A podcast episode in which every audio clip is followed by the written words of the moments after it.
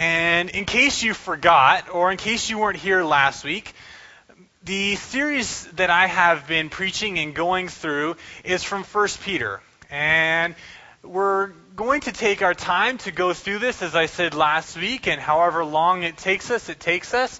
And however often I'm up here, we're going to talk about 1 Peter and talk about what God is teaching us through 1 Peter. Last week we talked about hope. And we talked about where our hope should be. Our hope is not in earthly things that can be destroyed and taken away from us, but our hope is in eternal things, things that last forever. And this morning, we're going to turn our attention to the next part of the passage. We're likely going to probably make it from 1 Peter 1, verses 13 through probably about 21 is about where I have us trying to get through here this morning. And this morning's message, I think, is crucially important for our lives as we live them. And I think that it is crucially important for how it is we carry ourselves and how it is we act. But I have to be honest, this morning's message is not going to be easy to receive. I think there's going to be points where you struggle with some of the things that I say.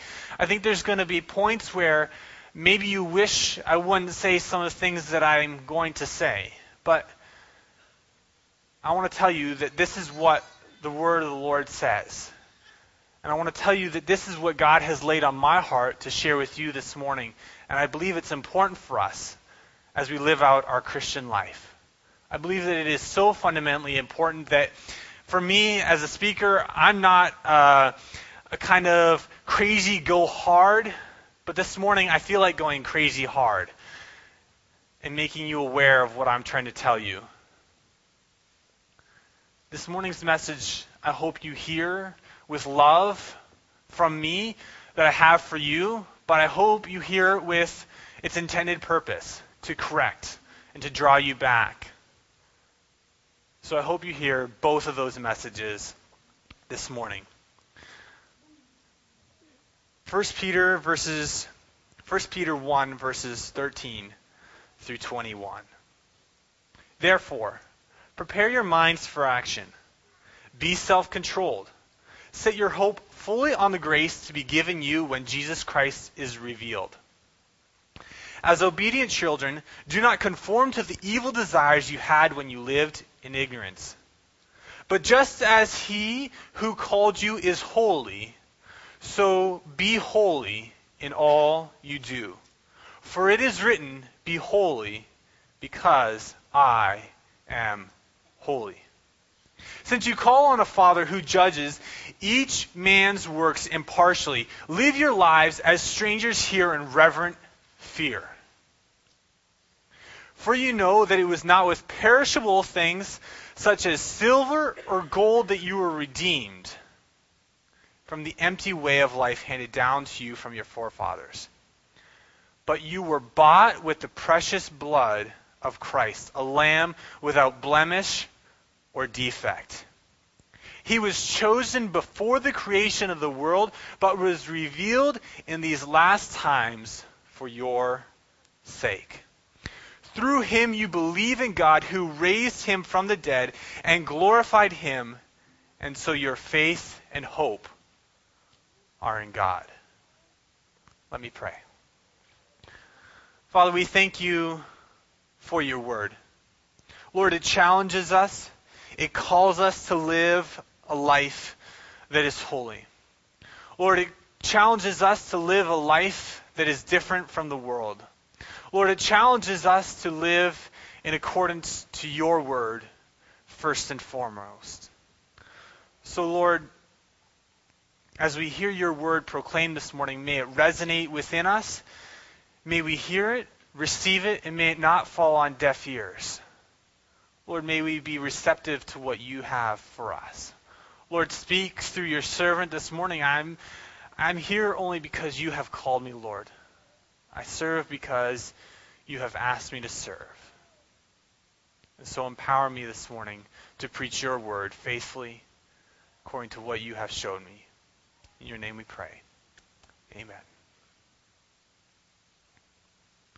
prepare your minds for action. Prepare your minds for action.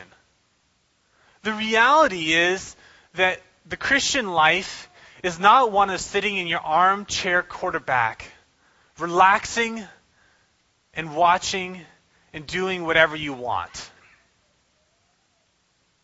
There's action implied. We are to be prepared for the battle at hand. There is a battle for our souls. There is a battle for our mind. There is a battle going on around us. Prepare your minds for action. Be self controlled. We're going to come back to that in a moment. Set your hope fully on the grace to be given to be given you when Jesus Christ is revealed. That word we talked about last week, hope. Set your hope fully on the grace to be given. Where our hope should be is on Christ. It's to be set on Him and on what He does. Our hope is on Him. If you were here last week, we talked about this in numerous different ways about how our hope is not in earthly treasures, it's not in a job, it's not in our financial situation, it's not in anything the world can provide, but it's in our heavenly Father. So we had our we set our hope on Christ. But this is where we're going to stop this morning and really hone in and focus on what God is telling us. Verses 14 through the end of 21. As obedient children, do not conform to the evil desires you had when you lived in ignorance. There's two parts to this verse that I think are crucial. There's the first part, which is actually the second half of the passage. It says, You lived in ignorance the evil desires that you had when you lived in ignorance. There is a time when we lived in ignorance. Even for those of us who were saved at a young age, and I can count myself in that bracket, uh, I was saved at the age of five. So maybe five, maybe my sin, sinful ignorance is only for a short while. But I would argue that we still live in ignorance sometimes as we grow in our Christian faith. There are things that we don't fully see clearly at times. And we need to have our hearts and our minds drawn towards them so that we can be made aware of them. It says here, do not be conformed to the evil desires you had when you lived in ignorance. Do not be conformed. Do not be made like. Do not become like the evil desires. Your homework for this week is going to talk uh, about those evil desires. It's going to talk about what some of those things are. But I'm going to quickly highlight them here in just a second for you. But I felt it was important enough that I gave it to you as your homework so that you could read the full context of the passages that we're going to just briefly highlight this morning. There's no way possible I can go into all these passages and help you to understand every single thing and do a good job of breaking down the passage this morning. That's why I'm giving you these homework, these passages for homework. I'm going to quickly highlight a couple of the things that you're going to see later on. I'm going to be reading from a couple of quick places from Romans uh, and in Ephesians, but they're going to be in your homework later on, so you don't have to turn there but remember where I'm getting these from. You're going to see them later on in your homework. In verses, let me see, uh, verses 11 or 8 of chapter 6 in Romans, it says, Now if we died with Christ, we believe that we also live with him, for we know that since Christ was raised from the dead, he cannot die again. Death no longer has mastery over him. The death he died, he died to sin once for all. But the life he lives, he lives to God. In the same way, count yourselves dead to sin, but alive to God in Christ Jesus. Therefore, do not let sin reign in your mortal body, so that you obey its evil desires.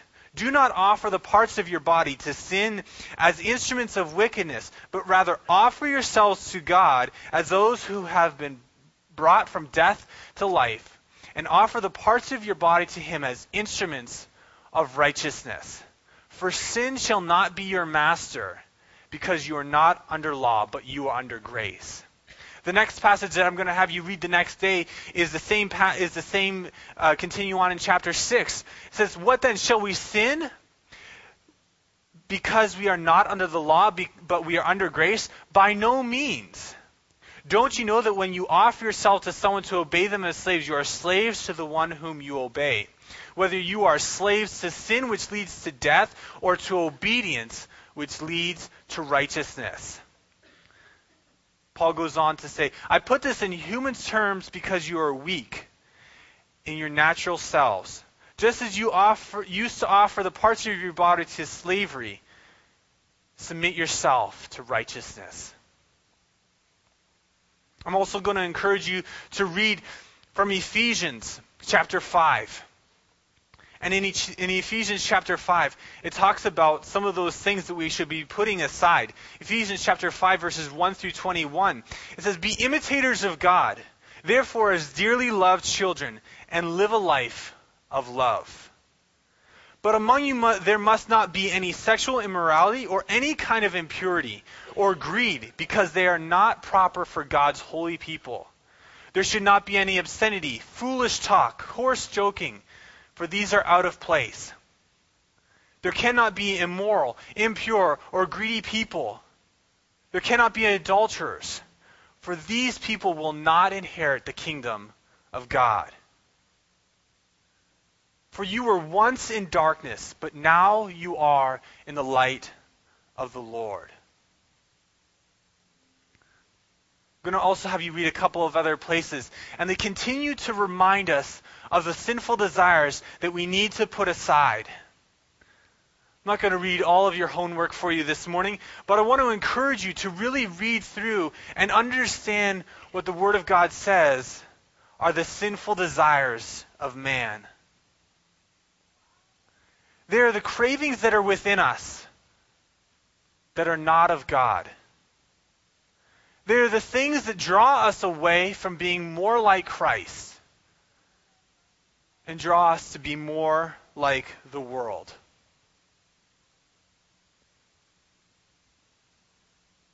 For we are called to live a holy, set apart life.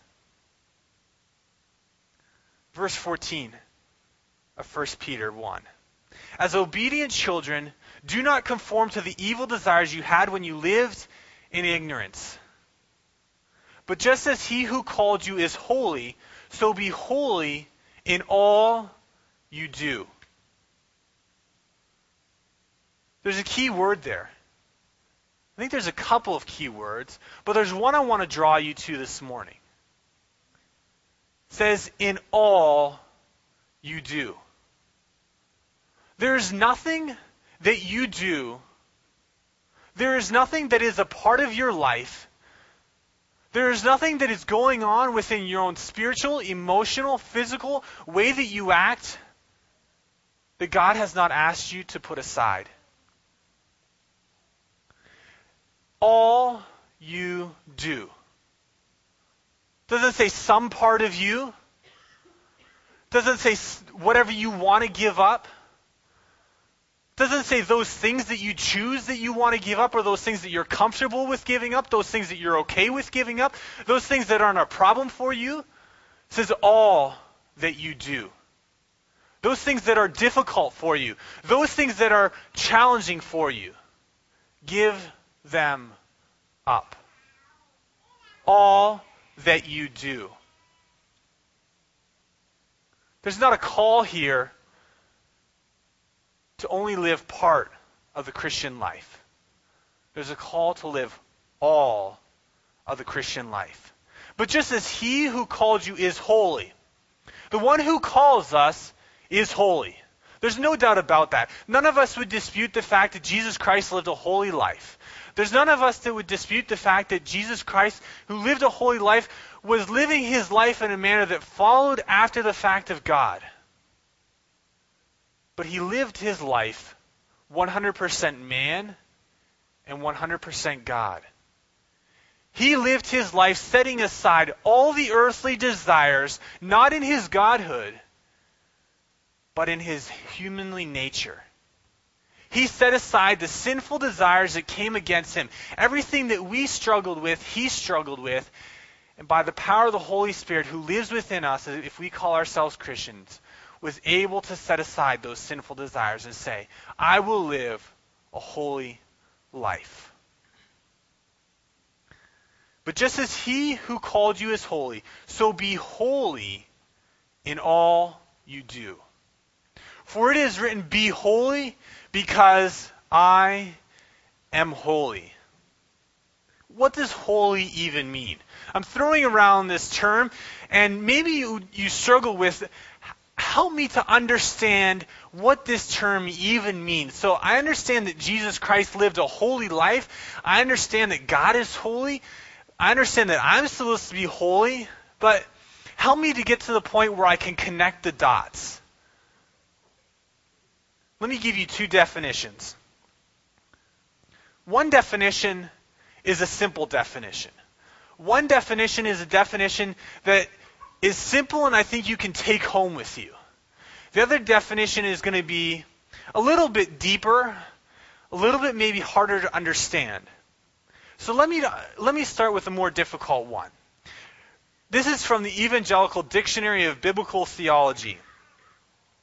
One important thing is the fact that no one is ever to be or can become holy on their own. There are many different elements the work of the Holy Spirit, mutual accountability, and the covenant of God. These things encourage us in the call to reflect the character of God. You go, wow, there were a lot of things that you said in there, and I, I don't know that I quite heard a definition. You're probably right. There's not truly a good definition of holy there. Instead, there's actions and steps that we can take to live a holy life. Let me come back to some of those actions and steps in just a moment. Let me give you the other definition of holy. Holy, in its simplest form, is this to be set apart, separated from sin and impurity. Second part, as important, to be set unto God. We set sin and impurity behind us and we set ourselves aside for God. That's holiness. Being separated from sin and being set apart to God. That's where our dictionary definition will a little bit be more beneficial in helping us to understand what are some of the steps that I can do to actually live this out? So I have a definition that says I should be set apart from sin and be set unto God. How do I do that? From the dictionary, it says there are at least a couple of things. There are many different elements. The work of the Holy Spirit is the first and foremost thing. The work of the Holy Spirit as a Christian in our lives allows us to recognize sin. The Holy Spirit is not only a comforter, He is also the one who calls us to live a life according and following in the character of Jesus Christ. He's the one who, who corrects us, who draws us back when we have gone astray. Second part mutual accountability. Probably one of the most difficult things in our society today, which says, I can do it all by myself, I can put on my big boy pants, and I can do it. In America, we're famous for saying, pull yourself up by your own bootstraps. We have this mindset that says, I can do it all by myself. Implied in this definition of living a holy life is that there's mutual accountability. It cannot be done by yourself. It's done with the work of the Holy Spirit, but it's done living in accountability with other people who are around you. We've talked about this in past weeks, and we've heard this talked about. The reality of living in an isolated Christian bubble will never succeed We need to have mentors. We need to have people who are walking in the Christian life around us, beside us, in front of us, behind us, who are leading us forward. They're there to call us to a greater accountability, mutual accountability, calling ourselves to live in a holy life. The covenant of God is the third part. The covenant of God. What is the covenant of God? The covenant of God is the commands that God gives to us in His Word. They are the things that He says we are to do. They are the things that are in His Word that He says, live your life according to this. And you're going to read about some of these things in your homework, and you're going to see what God is calling us away from and calling us to. He's calling us away from the sinful and to be set unto God. For it is written, Be holy, because I am holy. For just as he who called you is holy, so be holy in all that you do. Since you call on a Father, verse 17, who judges each man's work impartially, live your lives as strangers here in reverent fear. One of the things that struck me as I was growing up in the Christian faith and growing up in the church was this idea of being an alien living in this land. And it, to- it doesn't completely make sense, but it will help you to understand. Many of you know that uh, I'm not an American citizen, and you can all make fun of me for it later, but that's okay. Uh, I am, in fact, a resident alien. Yes, that is actually what I am, okay? It says that. If you if you ask me to pull out my card, which I don't carry, it's in my safe at home, but if you ask me to pull out that card, it says on the top, I am a resident alien. So I guess I'm from outer space, you know, I don't know. Mars, I guess, can work. Yeah, you knew there was something? Yeah, that's very possible. But it helps me to understand this concept of living as an alien in the land. Now, for me, I'm uh, very close to actually becoming a U.S. citizen. Uh, I'm actually in the final stages of becoming a U.S. citizen. It should probably happen within the next year. But it still works for the purpose of what we're talking about this morning. This isn't truly where I'm from. This isn't truly my home. Although I feel at home, and for me, I consider Pennsylvania to be my home. I've lived in Pennsylvania the longest of anywhere I've lived. It's where I'm the most comfortable. It's not truly where I'm from. The same is true for us who call ourselves Christians. We are from a heavenly home.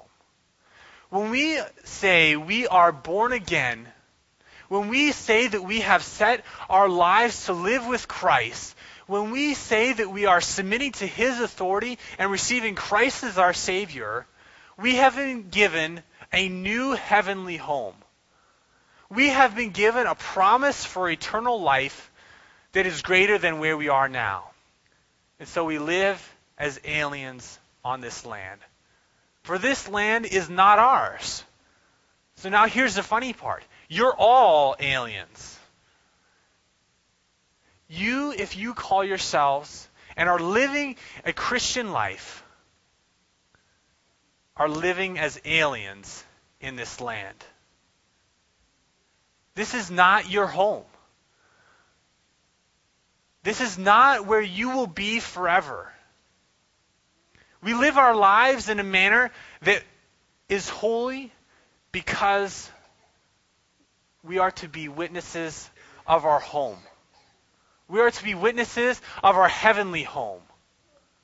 We are to be examples of what Christ has called us to. We are aliens in this land. One day, for those of us who have lived our lives, who are Christians and who have followed Christ, when we die, we'll go to a new heavenly home. We won't be returned to this earthly home. we have that to look forward to. For you know that it was not with perishable things such as silver or gold that you were redeemed from the empty way of life handed down you, to you from your forefathers, but you were bought with the precious blood of Christ, a lamb without blemish or defect. Last week I talked about the process of refining a little bit and refining gold from what you get out of the ground into something that is pure. And we see it here again. You are not bought with things that are perishable like silver and gold. The reality is, is that if you get gold or silver hot enough, it becomes this kind of liquidy, nasty, kind of goo that you can't do a whole lot of good with you have to cool it back down before you can turn it into something useful.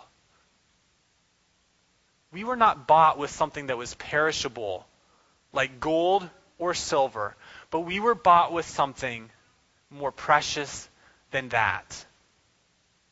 We were brought, bought with the precious blood of Christ, a lamb who, with, who was without any fault a lamb who went willingly to the cross. If you were here on Christmas Eve, I talked about the, the story of Jesus' birth and how impactful it was where he was born and why that, le- why that led us up to his death and the impact on what it meant to be the lamb who was innocent, that sacrificial lamb who gave everything for us. He gave it all. It says, He was chosen before the creation of the world, but was revealed in these last times for your sake.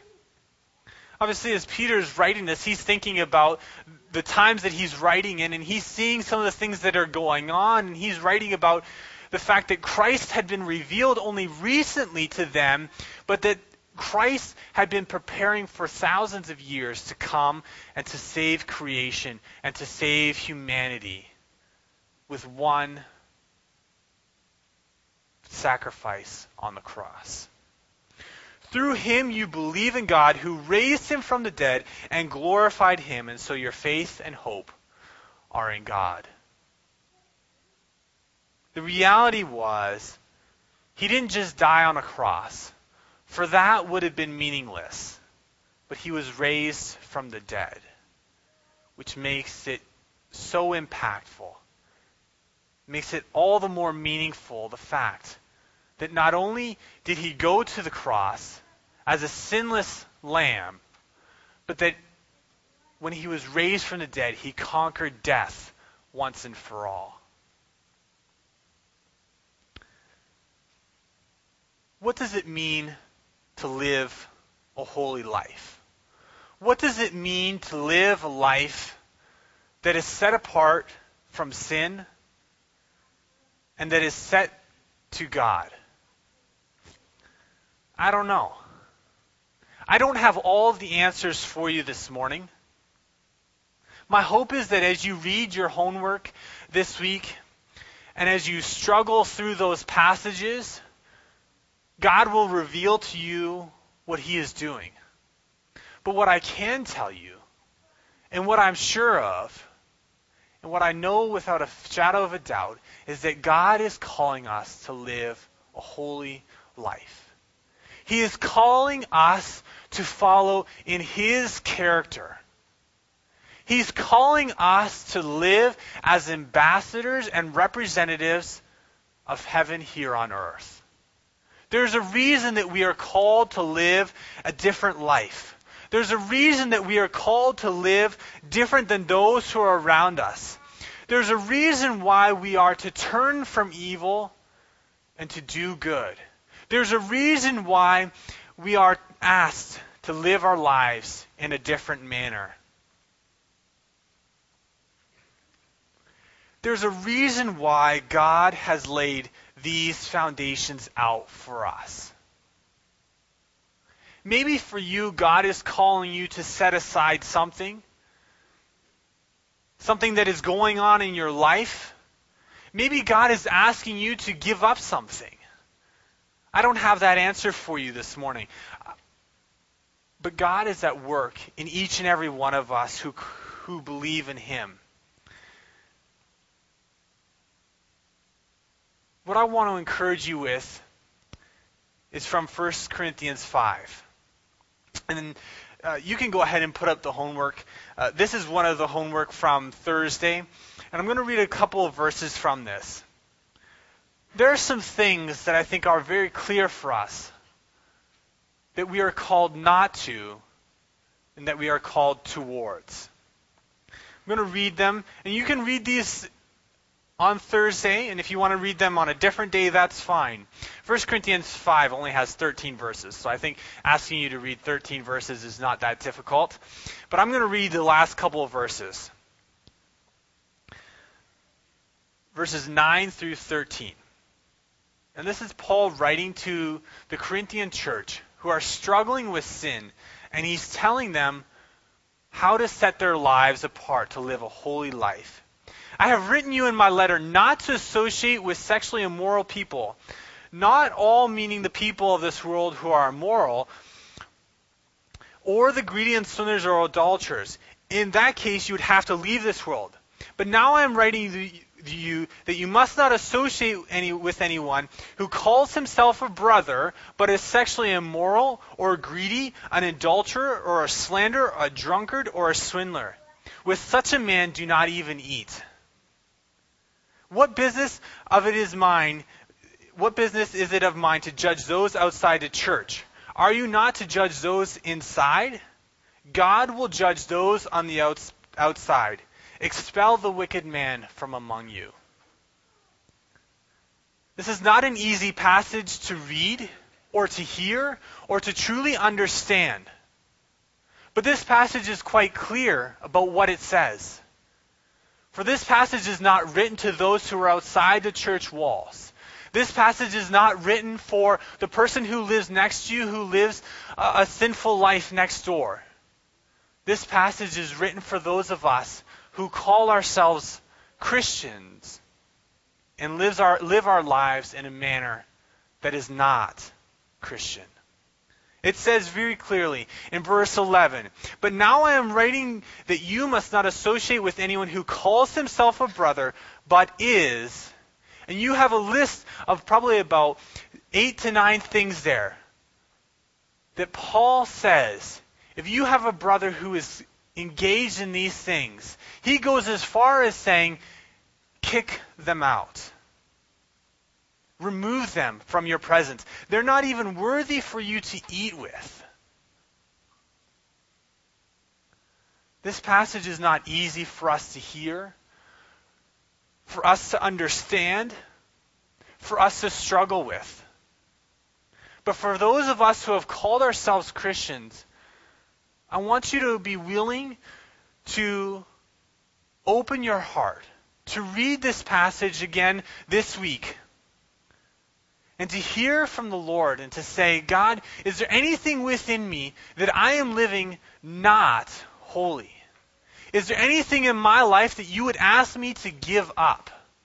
Is there anything in my life that you would ask me to set aside to be holy? First Peter says to live holy, to set apart the sin behind us, and to be set unto God.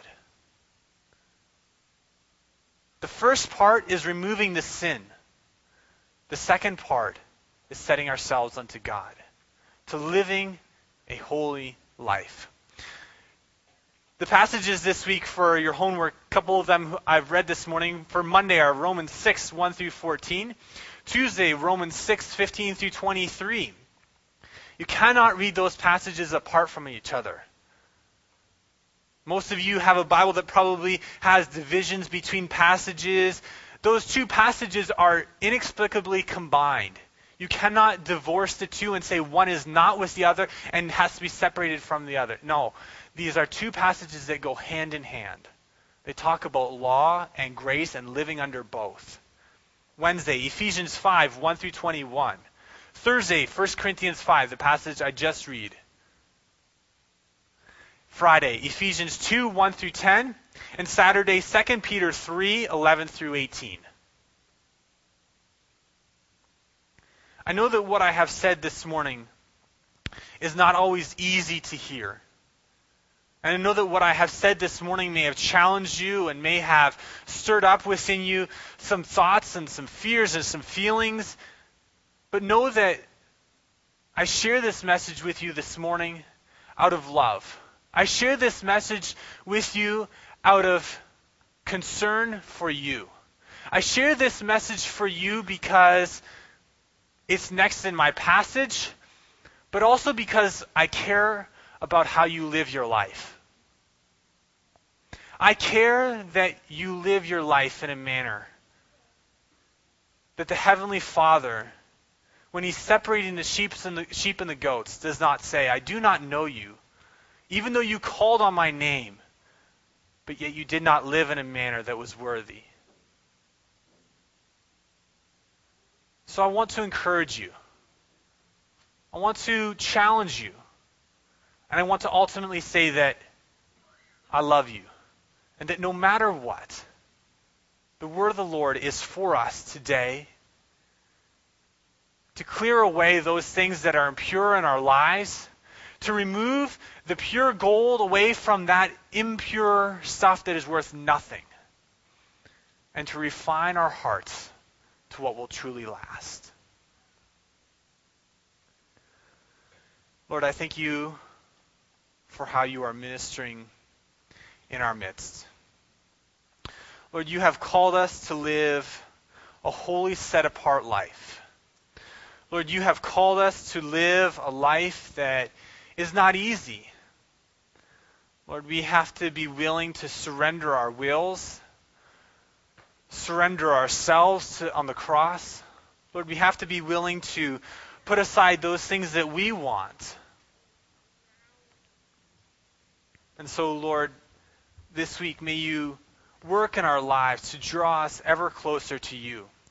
Lord, may we be reminded of what your word says. Lord, may we, may we see those logs in our own eye and, and remove them before they become impediments to those who are around us.